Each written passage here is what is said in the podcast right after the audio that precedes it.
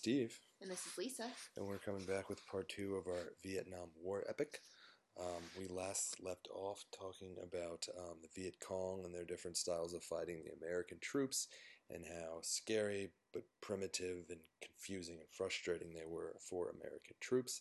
Um, why we are cutting uh, from that to the My Lai massacre, which we are about to take you into, um, will make sense when we get to the end of it. And also, poor Robert Duvall. We can't get your stuff right. We had a sound problem last time. It's Robert Duvall, not Robert Redford. Excuse me for the mistake you're about to hear. Thanks. Uh, do you want to describe what happened in the My massacre? Ooh, I don't I don't remember all the details. I just know that it was a horrific massacre of many innocent civilians. Um, and I feel like there was some kind of rogue battleman involved. But sorry, yeah, no, go ahead. Well, yeah. I mean, basically, because of everything we just described, all these young men who were drafted and terrified didn't know who they're killing. They didn't know who the enemy was and who their allies were. Hmm. They stumbled upon a village of My Lai. How do you say it? My Lai. My Lai. And were just so like shell shocked, essentially, that they started just murdering a bunch of women, children, legitimately babies. Yeah. Uh, there's an American um, helicopter pilot actually flew over and saw it happening and like eventually s- stopped it before it could get like totally bad. Yeah. But yeah, your point to it is is that this didn't just happen in My Lai. No. That was particularly famous. Right, because I mean, how do these things become famous? Right. I mean, like the right person is there with, that gives the right information. Right. The reality is that was happening in villages all over. right sad it's it, it's horrific Yeah. but it's also you know it's not sadly it's not that surprising based on what you've described right is that like we had these soldiers there that were completely and totally paranoid they did not know what their enemy was and who their friend was um, and it was very traumatic Yeah.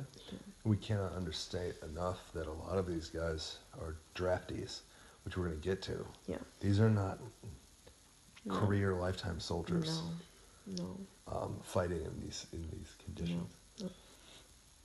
Um, but yeah, that was a different side note. Let's talk American fighting tactics because there's a couple things that were like Mhm. I don't want to say totally unique to Vietnam, but certainly quite unique. yep Um, number one is napalm from that famous quote. yeah Um, something that the United States was doing, we were flying fighter jets over these dense jungles. Mhm. Because Vietnam was so dense of jungles, it was like we kept getting ambushed, we couldn't see anyone. We would use airstrikes of napalm. And what napalm was, was a thick, jellied gasoline. yeah And they would drop it and set it on fire.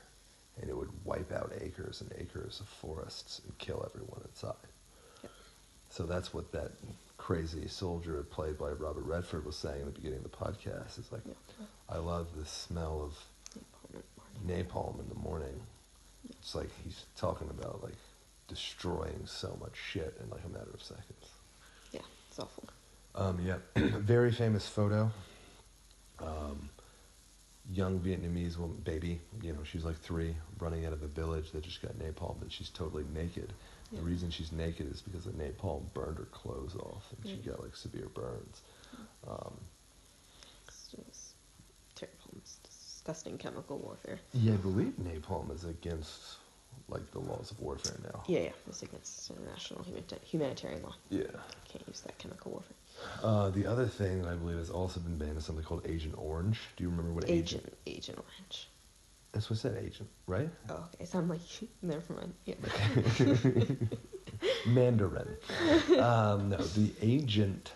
I'm still saying it weird. Agent Orange. There you go. What did Agent Orange do? Do you remember, Lisa? Ooh, um, I mean, I think it caused severe deformities. Do you know why the Americans were using it? Um, because it was effective in killing people. It wasn't a, to kill people, actually. Agent Orange was a defoliant.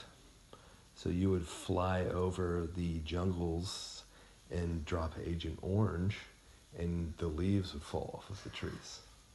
Oh my god, yes. Oh my god, wow.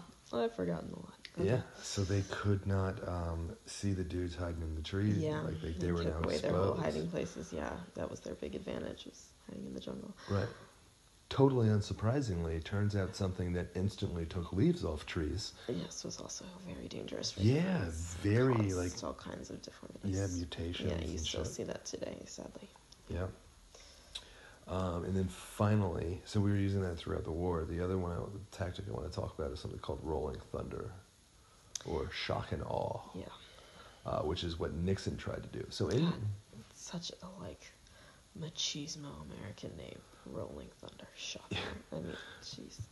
in Nixon's defense, though, he was removing troops from Vietnam, and he was trying to find ways to win the war without there being as many troops and as much death. So, quite literally, shock and awe was like massive amounts of fired pilots, like flying over jungles and using these bombs, and like literally to shock them and awe them into surrendering. But as we've alluded to many times, the Vietnamese had been There was no option but to win. There was no option. to shock and awe was a joke to them. Just like yeah, well, there was just literally nothing that could have been done yeah, because there was nothing left, like, not to fight for.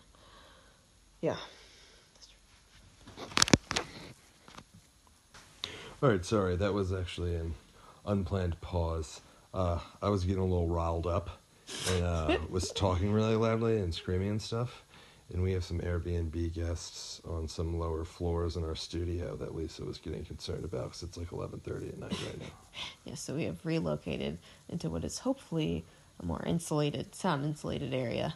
Yeah, but this house is um, older than the country of Vietnam, so they might actually be able to hear us still. we don't really know. Uh, I can't decide if it's good or offensive. It was, But isn't that, I guess, good, some good jokes are a bit offensive. So. yeah, right. I mean, Okay. Don't be such a snowflake, Lisa. what were we talking about? Shock and awe. But I feel like we finished shock and awe. Yeah, we pretty much finished shock and awe. All right. So that pretty much sums up the type of fighting that I wanted to talk about. hmm Like those are the most unique parts of the Vietnam War, right, in terms of like the actual fighting that was going down. Right? Okay, yeah. Let's talk about the home front, Lisa. Yeah. So, part of my young fascination with the Vietnam War is because it was the 60s and 70s, which was pretty groovy going on back at home, right? I mean, yeah. Honestly, your voice is straight out of the 70s. straight out of it. It's really more 60s, though. Is it? 60s were like the real hippie time, not the 70s. Okay, 60s boy it is. Yeah. Um, but anyway, uh, Lisa, Mm-hmm. was the Vietnam War popular back at home? It was not. It was a huge source of tension at home. Right. Do you know the real reason why Vietnam was so unpopular? Ooh. Um, well, I think there's probably a couple answers to that, but one thing that comes to mind is that it was televised. It was the first war that was televised. Ding, ding, ding. Okay. Go ahead. Sorry so, you know, no, I mean, the, I mean, it's basically that, right? I mean, it was the first time that people at home were actually seeing what it looks like to invade a country, and it's it's horrific. I mean, all war is horrific. Um, sadly, sometimes that needs to be shown to really be understood. Um, so yeah, so people were v- very aware and very uncomfortable. Hmm So, quick televised war history. Mm. World War One. You started if you wanted to see clips of World War One, you could go see that in the movies before they showed in the movies. You they'd give you updates on World War One. Mm. World War Two, we had TVs. They weren't as popular.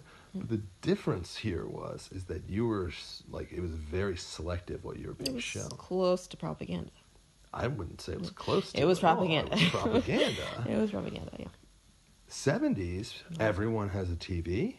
Yeah. There's competition to put out interesting news. And there's real journalists There's real accompanying journalists, real real armies. right. Yeah. So people saw what war looks like. Yeah. General Sherman during the Civil War said war is hell, Yeah. right? And that was true. People were seeing that in their living rooms every night before or during because the 70s and 60s and 70s was a big TV dinner eating in front of the TV time. Mhm, mhm. Um, they were literally eating their dinners, watching people getting shot and explosions and the napalmings and the children running out of villages. Yeah.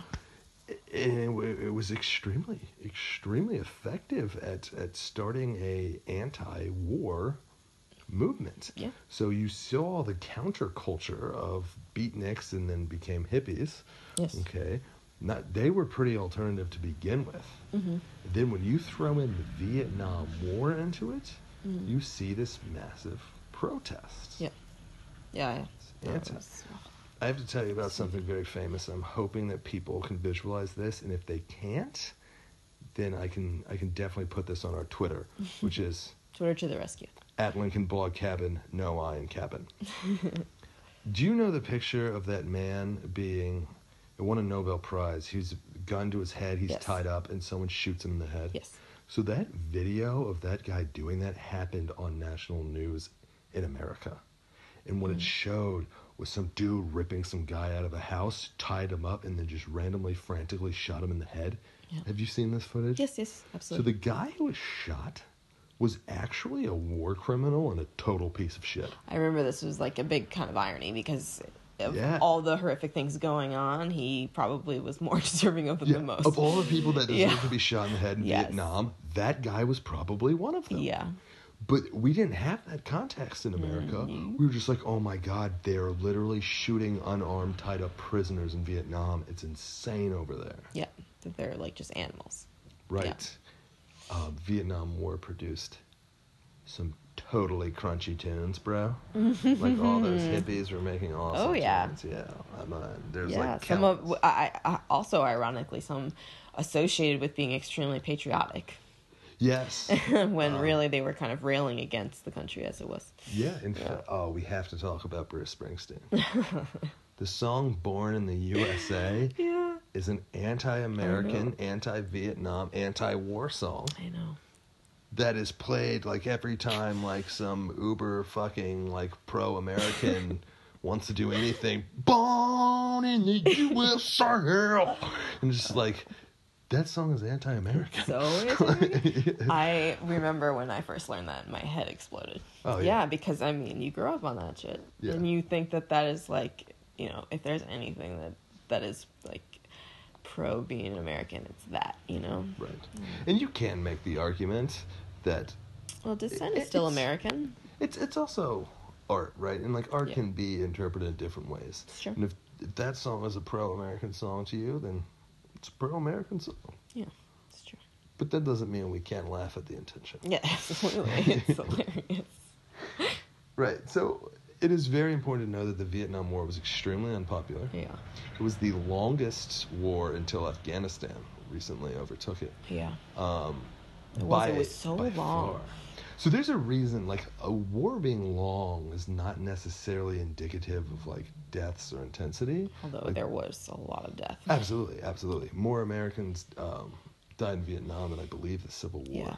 Yeah, yeah. Um, now, th- th- there is something to know that like World War II was something called total war. Yeah. And you can only have total wars for a couple of years. Like it's so it's so intense, and Right. every aspect of life is is war. Right. Where Vietnam, it wasn't total war. It was so drawn out. It was. Although compared to Afghanistan, it was much more intense It was in terms of boots on the ground and the effect on We and had- casualties and you pretty much have to have either be a soldier or be closely related to a soldier to be involved in the war in Afghanistan. Right. Where Vietnam was very much Right. part of the, right. So it still was much more the intense. So, zeitgeist. yeah. But anyways, yes. So, but it did. It dragged on for a while, and it was not that total war mentality. hmm Yeah. Um, so it was obviously very un- unpopular and was, was, was very protested.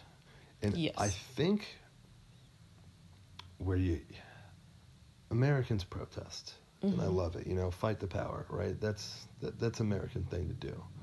But it got there's certain lines start being drawn in the sand, right? Where these draftees, was the last time we had a draft, they get drafted. Mhm. They have to go to war. Unless they have bone spurs. Right, sure. Sorry. Or um, flat feet. You Mm-hmm. have to have a certain curvature in your foot to be able to go to war. Mm. Um, so you know, if you go, you get drafted because you had to. You serve, you know, two years in Vietnam. You come back, Mhm. and the response. Sometimes it's only one year. Yeah. but the response was like, fuck you, baby killer, from all these hippies. Yeah. And it's like, come on, like, there's. Oh no, I know. Be mad. If you hate the war, be mad at the government and go protest in D.C. Yes. But, like, when you got dudes coming back from fighting after being drafted, Mm-hmm. and, like, you're going back to your home in Kansas and they're saying, fuck you, baby killer, or whatever. There's, there's got to be a line there, right? No, absolutely. And I actually think that that message was really, at least in my experience, passed down to our generation from the previous. And I remember that the one big regret from like a lot of people of how the Vietnam War played out on the home front was the terrible reception to the soldiers that came back and how, you know, kind of a reflection on how that was just not right. Um, but you know what I actually find even more interesting about the protests at home is the division because I think a lot of people focus on the fact, and maybe I don't know. This is kind of just the the nature of the fact that like looking back on the war, it was so terrible. But everyone's focused on the fact that there was a lot of dissent at home, but there were also plenty of people that were in support of the war, and it often, at least from the experience of student protesters, really fell along these fault lines between kind of like the local blue collar population and then the student body. And so i went to university of wisconsin. University of wisconsin was like almost ground zero for the vietnam war protests maybe number two in terms uh, i think berkeley might have been ahead of us but i mean huge huge things happened including like a massive protest of dow chemical um, and in Madison, a lot of students, and I'm not sure what caused this trend, but for decades came from the East Coast. And so they had more money and they just had a different point of view in general. There's very little in common with the local population in Madison, uh, Wisconsin. And when they were having these protests, it was the police that were having to kind of, you know, enforce these these rules and, you know, jail them or something like that. And the police are all blue collar and they're all from the area and had very personal feelings against these student protesters and really felt as though they were un-American and that they didn't understand that they were out of touch. I mean, similar themes that you hear about today. Um, and so there, a lot of this confrontations and like how, why these things got out of hand was because the police that were supposed to be, you know, kind of these neutral kind of parties to just keep the peace were actually taking out their frustrations on them. Sorry, that was a long ramble, but I, I that part of the war was really interesting to me, and I had no idea. Like, I feel like history like kind of glazes over the fact that like there was a whole party that was like against whatever change was occurring that everyone kind of clings to. You know what I mean? So yeah, so your point is is that like we know that and like there's a bunch of anti-war protests, but there was plenty of people that were in full support of the war. And there was also, Absolutely. and it wasn't just like a, oh, we disagree, we agree to disagree. It was like there was anger. There was real anger. I mean, this is America. This is, this is America. um, yeah, I think uh, you know. I think we always love to say whatever period we're in. This is like the most tension and like, but there it always. I think it just gets written out. You can't always write a feeling, you know. But like, there was serious, serious division over the war. Yeah. Um, do you remember that CSN song? Tin soldiers and Nixon coming. We're finally on our own. This summer I hear the calling for dead in Ohio. That was a lovely rendition. Dude, I crushed that, dude. You did. Dude, New career. totally, yeah. I'm, any bands out there looking for a new lead singer? I say CSN because I don't think Neil Young was in the band. So there's CSN and there's CSNY, and it's when they add Neil Young. But I don't think that Neil Young. They damn it, no, he's got to be. I don't know. Wrong person to ask. Yeah, I don't know, but yeah, that song. Do you know what that song is about?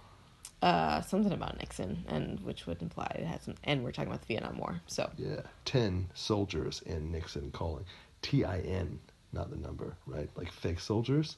The National Guard was called into Ohio University. No, it wasn't Ohio. It was Kent State. Sorry. Kent State isn't Ohio though. Yeah, right. thanks, thanks for the support. Yeah, Kent Reed, Kent Wright, Kent State. Um, That's mean. We only heard that from people that went there. yes, they taught that us is that. like our, our dear friend Allie taught us that. Okay, so we're not just being dicks. we're not. Um, we're not. But yeah, so that is a very famous song. It is about a protest that occurred at Kent State where the National Guard was sent in, and they were called tin soldiers, like fake soldiers, because all the real ones were fighting in Vietnam. Yeah. So they sent these dudes over to Kent who were protesting the war, and like chaos happens, and like some like you know you hear one bang, someone starts shooting, and then the other National Guard starts shooting, and then four totally unarmed, peaceful college students were shot and killed at Kent State. All over the Vietnam War. Yeah. No, it's awful. It's awful. Absolutely. Um, are we missing anything here that we need to talk about in terms of the war at home? I think. Oh, Uh, sorry. Did you, no, ahead, I just ahead. the draft. Let's talk about the draft for a second. Yeah. Um, this is the last time we have a draft, and I would submit it might be the the overall last time we have a draft because it was horribly unpopular. You mean you're? Are you suggesting that you think we will never have a draft ever again? I am. I mean, I ho- hope to God you're right. Well, I think warfare has changed a lot. Uh, right. I uh, yes, absolutely. I don't, you know, like we fight our wars with dudes sitting in Minnesota, driving like flying drones, thousands of miles away. Like we don't really have hundreds of thousand boots on the ground anymore, and let's hope we don't have to anymore. Y- yeah, I agree with all those things. Uh, Um, but yes, so yeah, the hopefully the last draft of American history. Should we talk be- about how drafts work a little bit? Do you know how drafts work? Ooh, I can tell you what I do know of them. I don't. I would never think I know how they work, but um. So the the context I was I was told about it in was from my professor that taught this Vietnam War course, and he was so he was so interesting and knowledgeable, and um, he he was also of the age that he could have been drafted to the Vietnam War, and he talked about how your birthday was assigned a number. And then or or maybe they would just they would call it out by birthday. Yes. and um and so they would just call every single date and he his story is crazy. Sorry i have to tell this because it's nuts. So everyone when they they would call these out and obviously every young man that was you know eligible for the draft was huddled around the radio listening to these call outs and you know it goes on for a while. They read them slowly um, and not all at once. And so they go through it and they get to the 365th date and he's listening and they read it and it's not his birthday. And so then he starts freaking out because this whole time, you know, he builds this all up like that his that he hasn't heard his his birth date and then this whole time he's questioning everything like that he missed it. And then they turn out to call a 366th date because of the leap year. Because there's one more day and it was his birthday. He was literally the last birthday called in the draft. And then I think what they'll do is they'll call up the different rounds. So they'll like you'll be like if you were one of the first ones listed, you know you're going to get called up soon. But like in theory, you could get called up up to the last one, right? Just Yes. depending how long the war goes on. Right. So you you are excited if your your birthday's last. Oh my god, yeah, Yeah, yeah, obviously. right. And so then you dedicate your life to being a scholar about it instead. Yeah, so, so that is how the draft worked. We did it in World War II. We did it in Vietnam. Um, and the draftees was a big thing. It was a big deal if you were fighting with volunteers and like career guys versus fighting with the draftees. Mm-hmm. And the whole spillover from like the 60s, 70s drug scene, it transitioned into Vietnam. Ooh, that is not the story I heard. What do you mean? The story I heard was that the drug scene in Vietnam was brought back to the United States. So I would argue that the heroin and opioid scene was brought back. Yes, absolutely. However, the whole psychedelic drug scene Ah. was brought America to Vietnam. Like they were like smuggling acid and pot and shit over to Vietnam. Oh, okay. However, they were and then we coming ex- back with heroin. all the hard stuff. Okay. yeah, and the okay. opioids and stuff. Ah, okay. okay Um, fair. Obviously, if Yeah. you are a um, career soldier type, Mm-hmm. You don't want to be stuck in a foxhole with a draftee who like dropped acid four hours before you ended up in that foxhole with them. No, probably not. Um, so that was causing issues too. Mm-hmm. Again, as we said, like the My Lai massacre was a big deal because it was it was a bunch of draftees that were had no idea what they were doing. Yeah. you know, Exactly. um, terrified you know twenty year olds and shit like that. Mhm. Um, but yeah, I think we've made that point, right? Yeah. Should we talk about sort of the decline of the war and Oh wait, can we do one more thing on the draft? sure Um, I remember learning another thing about um, academic exemptions. And at some point, they instituted, because there's all these kinds of different ways you could technically get out of the draft. And um, the, the biggest one was this academic thing. And so, first, I think it was that if you were enrolled in academia, you didn't have to go. But then they didn't have enough people. And so then they started having to tap into people, even if they were going to college. And then I think the cutoff with that was that if you had good grades, you got to stay home. But if you weren't doing well, then you were sent abroad to fight. So there were actual universities that took, undertook protests against this policy because they felt as though they they they were so against the idea that that giving out a grade would mean like this difference between life and death. Um, and so I think all of Stanford and all of Harvard and like some other big schools, there are years where they gave out all A's to all of their students in a form of protest, um, which probably just meant that more people from like you know Princeton had to go. But uh, I mean, those, but those idiot Dartmouth kids um, but yeah, it was it was I, it was crazy. Um, it was really I'm so I'm sure a very stressful time. Anyways, that's my last thing on the draft. But we can go on. That's a fun tidbit. Mhm. Um, I think that adds to it. Um, yeah, I think we're um, we should sort of like get to the decline of troops. Okay. Okay, so eventually Nixon Mm-hmm. is elected over LBJ. Yes. Okay, well, sorry, that's not true. Yeah, it wasn't in between. Someone yeah, in between them. LBJ, no, no, no, no. Um, LBJ did his two years after JFK, and then he did four years, and then he was done. Okay, and then it went right to him. Then it went to Nixon. All right, so Okay, it was Eisenhower before JFK. yes, Okay, that's the other person I had in my mind. So Eisenhower had a little teeny bit to do with Vietnam, right? Because remember, absolutely, because re- 1955, Yeah. um, Eisenhower was the president, and he was the one with like sort of dealing with the CIA and putting Diem in charge. Gotcha. Okay, so it goes Eisenhower, JFK, LBJ, Nixon.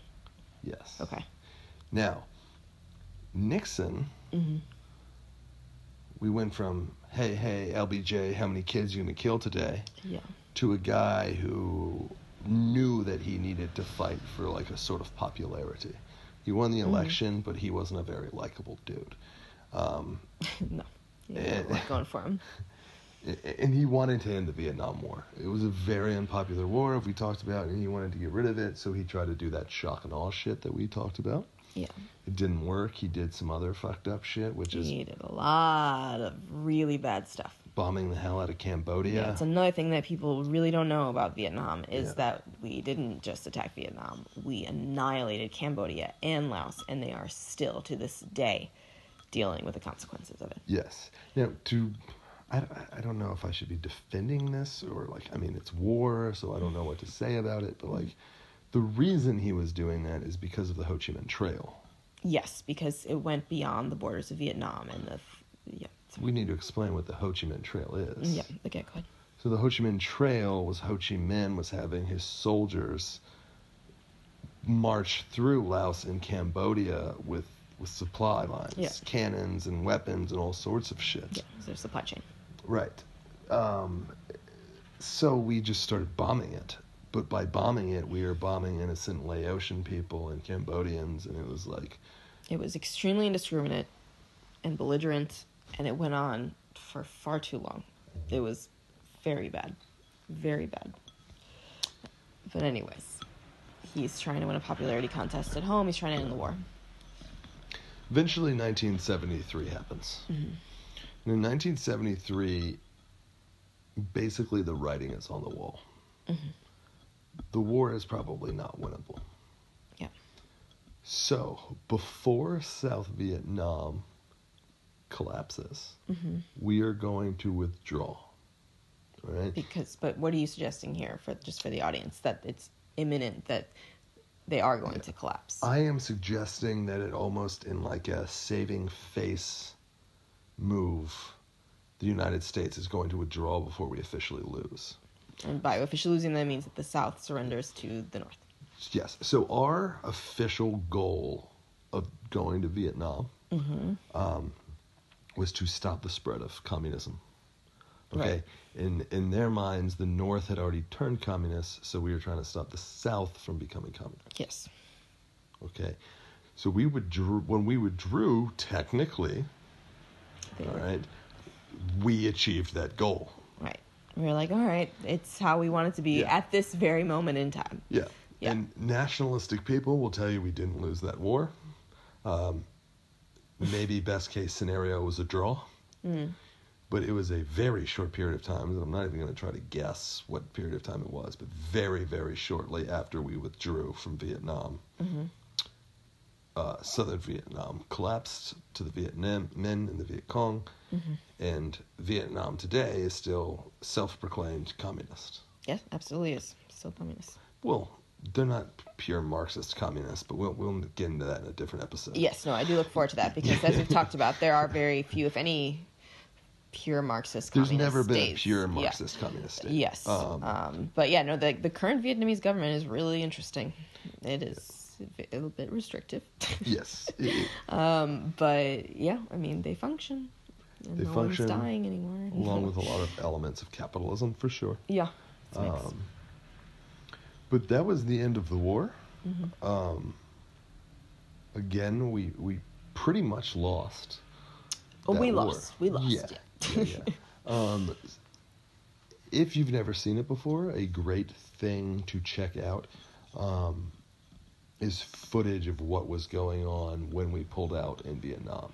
People were celebrating, um, pushing helicopters off of ships to fit more people on them.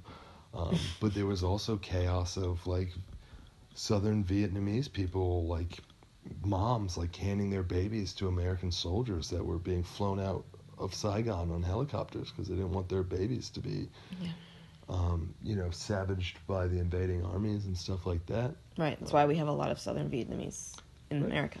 Fun fact: um, we uh, there's four different locations of these around the United States. They're called Eden Centers. They're basically little Vietnams that we set up for refugees of the Vietnam War. We took in like thousands of them after the war, um, and one of them is in Falls Church, Virginia, where your boy is from. Yeah, Steve's hometown. Yeah, and Yeah. we we have been to the Eden Center. We love the Eden Center. Eden Center's great, Yeah. incredible banh mi and sandwiches. Oh my goodness. Um. Yeah. Some Very some authentic. Vietnamese stuff. Yeah. Oh yeah, big time. Um, um, the other thing, just a couple little fun buzzwords, Buzzword. buzzwords, buzz trivia. I don't know. um, Yeah. Same. Same. Vietnam War, I believe, is the first time that white and black people fought together in the same platoons. Okay. It might have occurred in the Korea Korean War, but it was few and far between. Mm. And then it was like all in diverse platoons um, in Vietnam. Yeah. Although I also another part of the draft, um, sadly, and sadly unsurprisingly, also heavily skewed towards African Americans. How? Oh, The draft itself. Yeah. because the of the, the ways to get out of it Yeah. were largely applied to Yeah. white individuals. Yeah. Okay. Um, God, you're you're in love with the draft. Well, it was just an interesting unit. I mean, it was, you know, again, it's like hopefully the last time it will happen in the states, and it's, it, it is really interesting. And to, I mean, it's it's not very far removed. I mean, we most of us have parents that Mm-hmm. like were just uh, you know alive around that time that they could have gotten drafted themselves. You got another? Do you have any other buzz trivia? Last thing I'm going to say, Mhm. and I'm only saying this because Greg specifically asked me to talk about it, and I completely forgot to work it into the narrative. Okay. Remember when you talked about President Diem took over in 1955 and was a puppet government in the United States? yes. So we actually assassinated him. Yes, I actually knew that. Yeah. Yeah, I think Classic. it was uh, 1963 as well. Actually, I could be wrong on that date, but it's early 60s. Um, put him in power, and then we assassinated him. Yeah. Well, he turned out they loved him at first, and they realized he was a crazy person, Yeah. and yeah. Um, so we actually had another Southern Vietnamese president take power in the early 60s, which is also a contributing factor to LBJ being like, "Oh shit, dude, we need more troops there." Um, is Yes. because we, it was it's not a good look to have your puppet even changing sides and like being a bit of a disappointment. Right, exactly. Yeah, I remember that having actually played a really big role in some of our in the escalation of the war. Yeah. Yeah. All right. Um, I think we should sign off. This has been a bit of a marathon. Okay. Um, and maybe if we think of uh, anything else we need to add in, we'll have to do it on another time. But like, we've been at it for a while. Yeah, we've been at it for a while. I think it's good. Yeah, I think we gotta say goodnight. Um, Okay. After this, I plan on fully ripping off Apocalypse Now and playing some Doors after we do our sign off, just for saying. But, Okay. um, I'll uh, keep that in mind. yeah, my name is Steve, and I'm uh, I was a history teacher. And my name's Lisa, and I married him.